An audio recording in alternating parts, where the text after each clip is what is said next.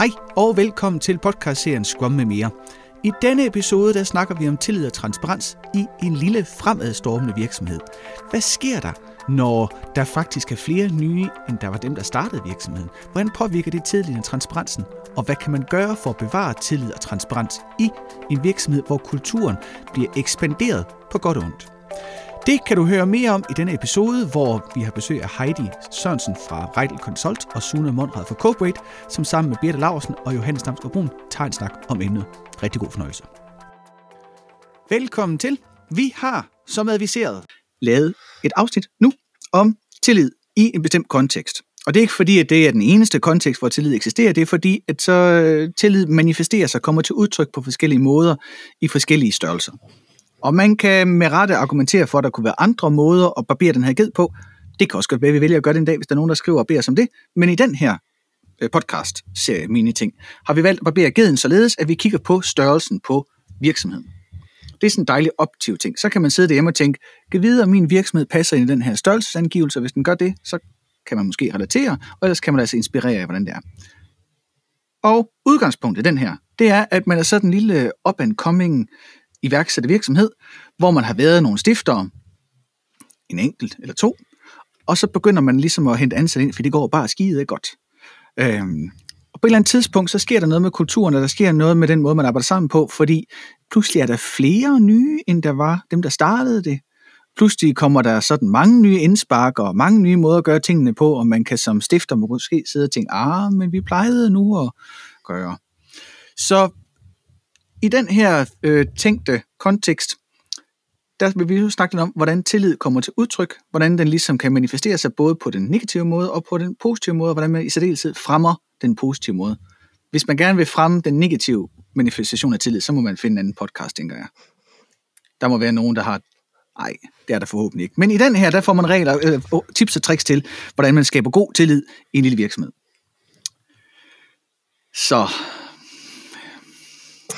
hvordan, hvordan tænker I, har, vi er jo nogen, der har siddet i små, ej, vi har alle sammen siddet i små virksomheder i virkeligheden, ikke? og oplevet, at tilliden ikke fungerer, når sådan en lille virksomhed begynder at blive sådan lidt... Øh, jeg kom ind i en virksomhed som nummer 18, ansat, øh, ansat nummer 18. Jeg ved ikke, om det er lille i den her sammenhæng, men det føltes som en lille virksomhed. Og noget af det, som var mega tillids, øh, hvad hedder sådan noget, ja, altså der var bare tillid, stod store og bogstaver over døren nærmest, øh, er tillid til, at du er pissegod fordi du er ansat her. Altså, vi, vi, det var bare sådan, at alle var enige om, vi bare, altså, vi var bare de bedste, der var ansat her. På den, det var ikke sådan, at vi var selvfede, men det var virkelig sådan, at man, wow, de har tillid til mig. Så, så jeg kom ind i en bæks, uden at de vidste, hvad de skulle bruge mig til, men, men fordi de havde tillid til, at jeg, jeg skulle bare derind. Så jeg tænker, det var alle de andre 17 også kommet. Øh, så det var jo mega, altså det kunne man køre på længe så kan man så have en anden historie om, at det gik så ned ad bakke senere, men det kommer nok i en anden episode. men det, det med, hvad man signalerer som ledelsen, når det bliver ansat, det er jo altafgørende. Hvor, ja. Var det sådan en ejerdrevet, eller en... øh, en øh... Ja, det var sådan uh, to, to fyre, der ejede den virksomhed. Bingo. Men det, det er faktisk sjovt, øh, du siger den der, ikke? Fordi øh, Ja, det kan jo nok gå mange veje afhængig af, hvem man er, der lige ejer en virksomhed. Nu har jeg jo også selv en, en lille bæk, så jeg har, vi har også været nogle stykker flere, end vi er nu på et tidspunkt, fordi øh, nu skulle det bare øh, rykke ud af på noget marketing og sådan noget. Så havde vi lige pludselig en, der stod for noget marketing, og to praktikanter under hende, og så var vi jo lige pludselig altså, øh, øh, tre, der havde stiftet den, og tre, som kom øh, udefra, eller hvad man skal sige. Og øh, jeg ved ikke, naturligt tror jeg bare, jeg har rigtig meget tillid til, at folk de gør et godt stykke arbejde. Øhm, men jeg synes også, der kommer en, en sjov ting, som, som øh, kan være en udfordring, hvis man udviser ubetinget tillid. Og det er ikke et spørgsmål om, at det er bare et spørgsmål om, hvordan er det bedst for den person, eller de personer, man leder, at vise tillid. Fordi tillid kan også hurtigt gå over i sådan en øh, retningsløs. Rigtigt. Øhm, og det, det tror jeg i hvert fald, jeg oplevede der, ikke at sige, men jeg havde egentlig ubetinget tillid til, at de gjorde deres allerbedste, og at de tog de rigtige beslutninger. Men samtidig kunne jeg også fornemme efter et stykke tid, at de måske oplevede, at jeg ikke satte en retning. Og det havde de brug for. Det var præcis så, faktisk det, der skete med den her lille bæks. Ja, og så det er jo så det ikke. Og hvordan går man så? Så der er sådan et spænd, og spe, måske specielt i mindre virksomheder, er der sådan en, en, øhm, en afvejning af, øh, hvordan har man tillid uden at miste, øh, uden, uden at, altså, så det bliver en hindring? Altså, hvordan kan man have en tillid, som ikke er en hindring for, for fremdrift, og som ikke er en frustration i den anden ende? Fordi, ja, altså... Ja, fordi øh, virkelig, så synes man skal også have tillid til, at man bliver set. Altså, fordi man er der, men det arbejde, man laver, det skal også kigges på. Man skal også have nogen, der faktisk sætter nogle mål. Nogen, der gør noget, jeg kan måle mig op imod, sådan, så jeg også kan se selv, at jeg gør det godt. Altså, det er, ja, det er en sjov størrelse. Jeg kom til at tænke på også, at jeg, jeg var på et tidspunkt ansat et sted, hvor man skulle blive ind om morgenen øh, altså ind i bygningen af jeg har ikke i bygningen ud mm. igen. Og så omkring samtidig, så kom den her store debat om, at der var nogen, der gerne ville have, at øh, skolelæreren skulle til at blive ind om morgenen og blive ud, når de gik hjem igen. Og det, det var helt klart kontrol fra derfra. Men for mig, der var det noget af det bedste, jeg nogensinde har oplevet. Det var at blive ind og ud om morgenen. Og ja, altså, det var virkelig lækkert, fordi lige pludselig så kunne jeg jo se, alle kunne se, hvor lang tid jeg var der. Jeg fik alle mine overtidstimer og alting. Det hele, det var bare lækkert klart. Fordi det var bare sådan en kultur, at det, det var fint. Der er ikke nogen, der kommer og tjekker alligevel. Det, der var styr på det. Men hvor man som skolelærer oplevede det som kontrol. De vil kontrollere, at jeg kommer her på det her tidspunkt, og kontrollere, at jeg er så mange timer, og kontrollere mit arbejde. Ikke?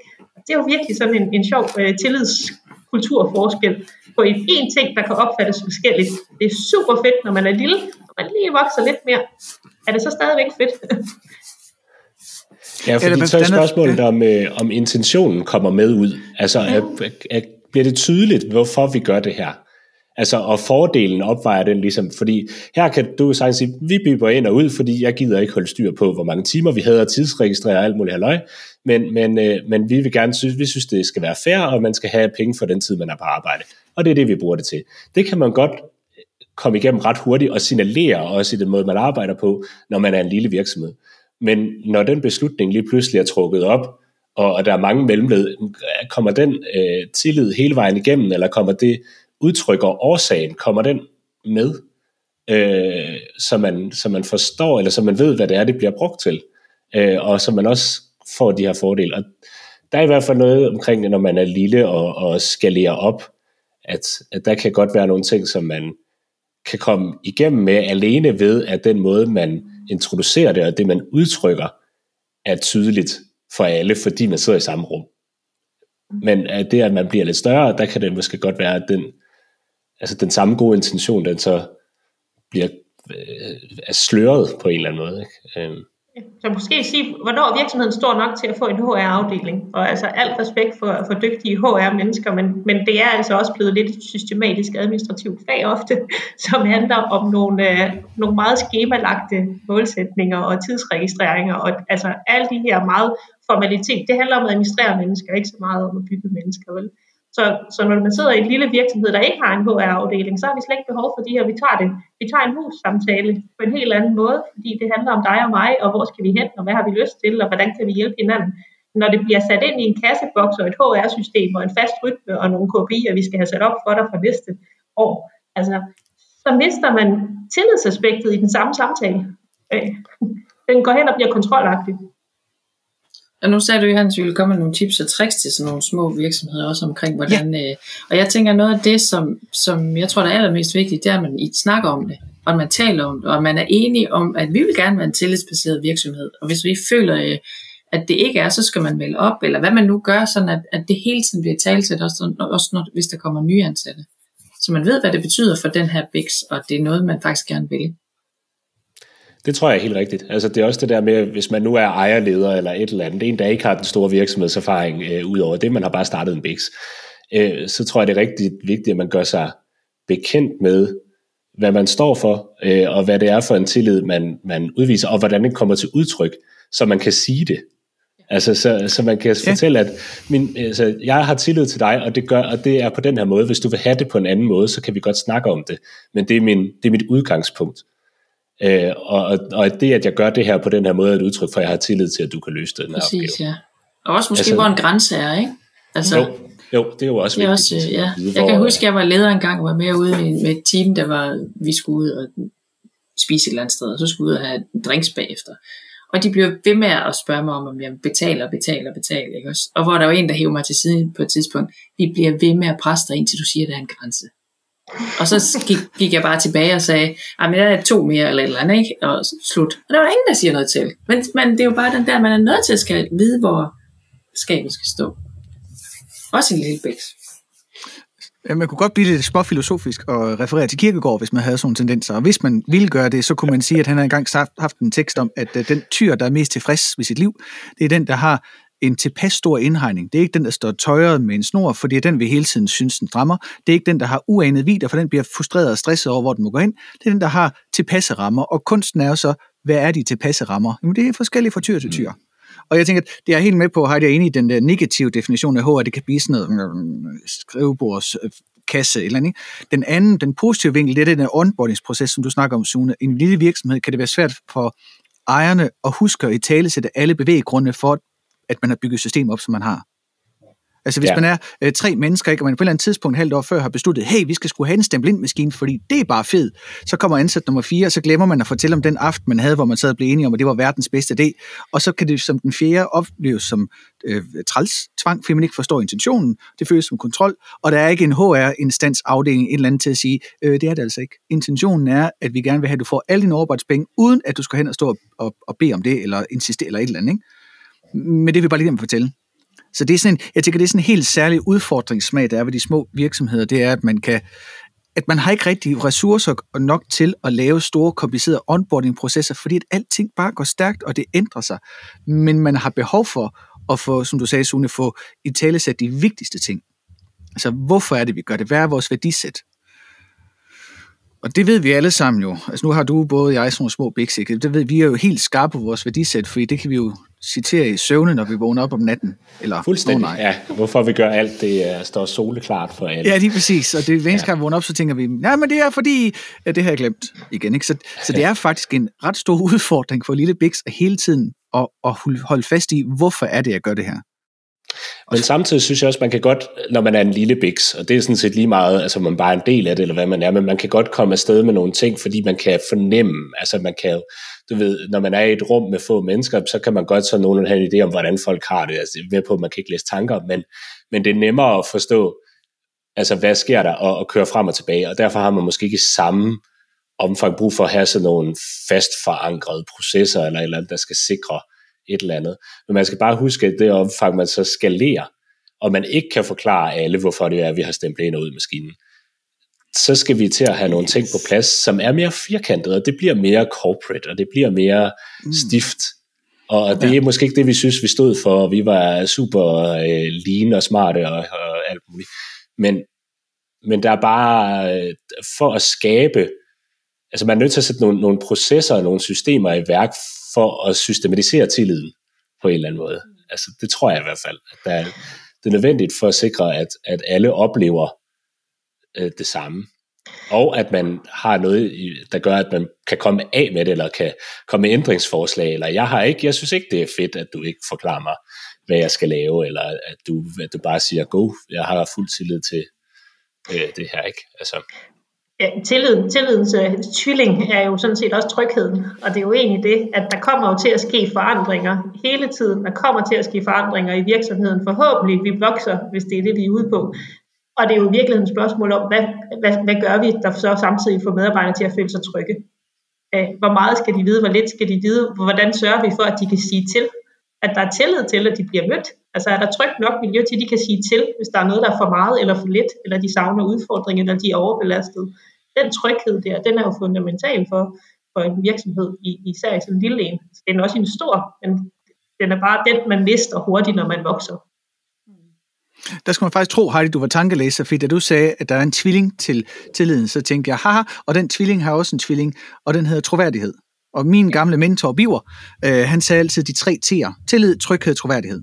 Og det sjove var, at jeg sagde dem altid tillid, tryghed, troværdighed. Han sagde altid troværdighed, tryghed, tillid. Og han, er en, øh, han var direktør og sælger, ikke? så for ham var det vigtigt, at han fremstod meget troværdigt. Og for mig som psykolog er det vigtigt, at der er noget tillid på spil først, fordi igennem tilliden skaber man noget tryghed, og så opstår den her troværdighed. Det gør den for mig. Og det er meget sjovt med de tre til, at man kan vende dem og dreje dem i forskellige, for en rolle man har, og hvordan man som person ligesom går til det. Men alle tre T'er er ligesom et spil. Det er faktisk også et af de første indlæg, vi lavede på hjemmesiden, Birte. Det er, har du styr på de tre T'er? Det kan man fise tilbage og læse, hvis man har lyst til at læse noget, der er... Det, men det er, meget, det, er, det, er en, det er en meget fin ting, at alt efter, hvad man gerne vil, så er der noget af det, der er mere i, i forgrund end noget andet, men det andet ligger ligesom der og støtter til. Og så tror jeg, det er noget af det vigtigste, man skal huske på, hvis man er sådan ejerleder af en lille biks, det er, at man hele tiden, og, og det er jo me- mega svært, men folk skal turde sige, hvad de mener. Netop som du siger, Heidi. Og det er virkelig svært mange steder, specielt også hvis man har meget travlt, og alle de andre har meget travlt, og alle dem ved siden af mig har meget travlt. Jeg har ikke særlig travlt. Så er det, altså, hvordan kommer man, det skal, der skal være den der tillidsvækkende kultur til, at man tør sige det. Øh, og hvordan man får det kan man nok ikke lige læse sig til, men det er, øh, det er jo øh, det, det er dagligt, en, en øh, leder skal ud og mærke det hele. Ikke? Jeg kan huske en af de ting, som var meget ikke tillidsskabende for mig. Da vi, jeg var også et sted her, hvor vi havde stempelkort. Jeg synes, det var pissefedt. Så kunne man sidde der hver 14. dag og regne sammen og tænke, åh, hvad? 72 timer eller sådan noget. Det, der var lidt problem, det var, at, at chefen altid havde et battle med os alle andre om, hvem der havde flest timer. Mm. Og han boede jo lige ved siden af, så øh, når han mødte ind om morgenen, ikke, så gik han ind og stemplede ind, så tog han morgenmad, og så arbejdede han, spiste frokost, øh, stemplede ud øh, sidst på eftermiddagen måske, og for at gå over og købe og tage den mad op, som han havde fået en kok til at lave, så han ikke skulle bruge tid på det, så han kunne komme tilbage og sidde og fakturere. Og når der så kom nogen forbi og lige fik en kop kaffe eller en drinks, så glemte han at fakturere, og, øh, øh, stemple ud, ikke? og så var det øh, arbejdstid. Og det gjorde han ramt cirka 80 timer, eller 90 timer hver 14. dag. Der var én gang, hvor jeg ramte de 80 timer også løbet af 14, hvor jeg faktisk havde en halv time mere end ham. Det var en forbindelse med jul, hvor jeg havde, det var helt sort. Det, var, ja, det er også fedt at arbejde meget med jul i år, ikke? Hans kommentar, det var, åh, jeg må sikkert snydt med. Ikke? Altså, altså, og det blev bare sådan åndssvagt, ikke? Og, og selv på trods af, at vi havde det der, som i virkeligheden på papiret skulle skabe, skabe enormt meget tillid, fordi det er en, en objektiv, sand reference. Hvis jeg så formastede mig til at gå klokken to en dag, for eksempel, ikke? hvis jeg nu havde arbejdet hele natten før, ikke? så kunne jeg få sådan en, nå, du har en halvtidsstilling eller hvad? Så det er de der små kommentarer, ikke, som også er med til at bygge tilliden op. De der små ting, hvor man som leder øh, synes, haha, det er meget sjovt. Mm, men det er det bare ikke på et eller andet tidspunkt. Og det er svært at lure for, hvem det er, og hvornår det gør noget negativt. Og det, det tror at man skal være enormt opmærksom på, når man er en ejer. Det er, at den rolle, man har, er bare grundlæggende anderledes i en lille virksomhed end en ansat. Det kan godt være, at man synes, at det er fedt at få en kollega, fordi man er vant til at sidde alene på kontoret, og man bare synes, man sparer helt vildt af bonder. Men det er bare et ulige ikke et ulige. Jo, der er et magtforhold, som gør, at mm. relationen er skiv. Og så kan man også nemt blive lidt misundelig, måske, hvis man får ansat nummer tre, ikke? så er der to ansatte, der så bonder og gerne vil spise frokost sammen, og så sidder man selv lidt og bliver tørre. Og hvis man nu er sådan en ejer, som har startet med at lave noget udvikling, og synes, det var fedt at ved at møde kunderne, på et eller andet tidspunkt bliver man så så meget administrativ smølf, at man helt mister kundekontakten. Så kan man føle sig sådan helt desperat hægtet af, selvom det er en lille virksomhed, for så er der 7-8 medarbejdere, der har det pisse sjovt og snakker med kunder og udvikler og gør ting, og så sidder man bare selv og udbetaler løn og brokker sig over momsen og sørger for skattebetaling. Ikke? Så det, det er en, der er nogle underfundigheder med de der små virksomheder. Ja. Det er jeg tænker, så er den lille, den lille virksomhed ligesom barberet, gageret barberet. Ja. Nå, men øh, hvis man nu sidder som derude og har sådan en biks mellem, du var 18 ansatte i Birte, og synes, det var en lille biks, hvis nu siger op til 25 cirka, har I så sådan på falderæbet sådan et par gode råd til, hvordan man øh, opfører sig godt til at opbygge sådan en, en tillid i en lille biks, hvis man nu er i det her tilfælde vel sagtens ejerchefen, dimsen, der bestemmer biksen. Hvad er det så, man skal... Du skal gøre det, du siger. Og så skal du øh, begynde i din virksomhed lige i dag og holde retrospektivs. Præcis. det kan du lige så godt opbygge en feedback-kultur fra starten, mens den er lille, og gøre det bevidst øh, og være meget åben omkring. Og så skal du selvfølgelig få gjort de actions, der er. nu bliver der rød rundt siger noget, Sune, Hvis du lige siger noget, Sune, smart, så sætter jeg mig lige på stolen igen. Det kan man ikke høre. Men så kan du sige noget, så kan jeg vise noget til sidst. En lille secret. Og skal jeg sige noget smart? Jeg synes, det er en god idé at holde retrospektivt. Det er i hvert fald også noget, vi har gjort i min egen Bix. Øh, og selvom vi kun er tre, øh, eller det, nu er vi fire, men altså, selvom vi, vi var tre, så holdt vi det stadigvæk en gang imellem. Og, og så skulle man tro, at tre øh, ejere der, de, de var sådan rimelig aligned og, og alt sådan noget. Ikke nødvendigvis. Nej. Nej. Vi, er, vi er to. Ja. ja. Så, så selvom man er to eller tre, ja. så giver det stadig mening at sætte tiden af til faktisk at, at, holde et retrospektiv, fordi man ja. bliver klogere, og man kommer ind med sine frustrationer, og man er gladere bagefter. Og i virkeligheden, hvis man kun er en, ikke? så, så, øh, så finder man en, man kan gøre det sammen med. Fordi så kan det godt være, at man hyrer sin som Birte, eller sin som mig, eller Heidi. Eller, det ved jeg ikke, om du har stillet op til Sune, sådan noget så one-man's retrospectives. Men det gør, det gør vi andre lidt, at så kan man faktisk godt få en eller anden kvalificeret øh, medspiller til faktisk at, øh, man vil nogle gange kalde en sparringspartner, eller en, sådan en, øh, et eller andet. Det, det kan faktisk være meget godt. Og uanset om man så er 2, 3 eller 17, så kan man jo øh, ønske sig julegave den her meget, meget fine bog, hvor der står 10 retrospectives. Woo! Man kan både få den som øh, print og som e-bog, og det er i al beskedenhed Birtes øh, be- 10 bedste retrospectives. Øh, og de er faktisk meget fine, og der kommer man ligesom igennem. Det gode ved det, synes jeg, det er, at der står lidt om, hvordan man er facilitator, og der står lidt om, hvordan man, hvordan man tager et godt referat, og hvordan man bruger easy flips.